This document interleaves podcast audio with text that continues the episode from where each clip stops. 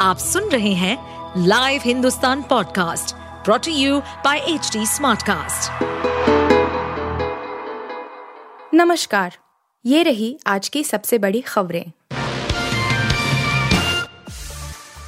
मुझसे पहले टीवी पर ही बता दिया महुआ मोइत्रा ने किया संसदीय समिति के आगे पेशी से इनकार रिश्वत लेकर संसद में सवाल पूछने के आरोपों में घिरी टीएमसी सांसद महुआ मोइत्रा को संसदीय समिति ने 31 अक्टूबर को पूछताछ के लिए बुलाया है।